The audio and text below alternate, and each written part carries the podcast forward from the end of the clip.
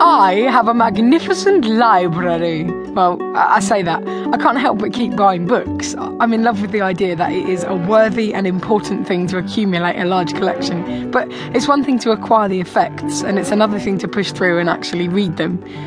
This is a show about collecting and about trying to learn more. Also, it has a mascot.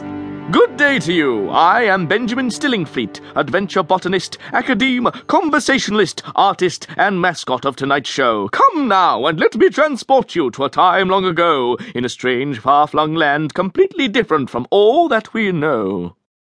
In February last year, I was on tour, staying in the attic room of a B&B in Leicester. You lead a very glamorous life. Exactly. This is my friend Maeve, by the way. Hello, hello. Anyway, I was in my B&B and I found myself watching East Midlands Today, which is in my opinion not only the best regional news reporting in the East Midlands, but probably in the whole of the Midlands, and this is why.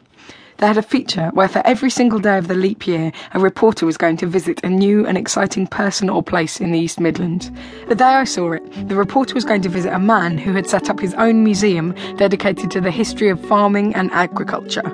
He led the reporter out to his allotment, and from under a sheet of tarpaulin revealed the hybrid monstrosity of fish tanks that made up his approximation of an exhibit, made entirely from things that he'd found. It was mostly old toys stuck together, like a He Man with a rake, or a Barbie with its hair cut short, wearing dungarees and tending to a flock of hideous mutant hens. The best way I can describe it is, it was as if Hieronymus Bosch had designed the Guardian wall charts. By the way, that is the most highbrow joke I have ever written and will ever write. I put it in because I've only recently found out about the works of Hieronymus Bosch. I thought at 26 there were no more surprises left, and then bang!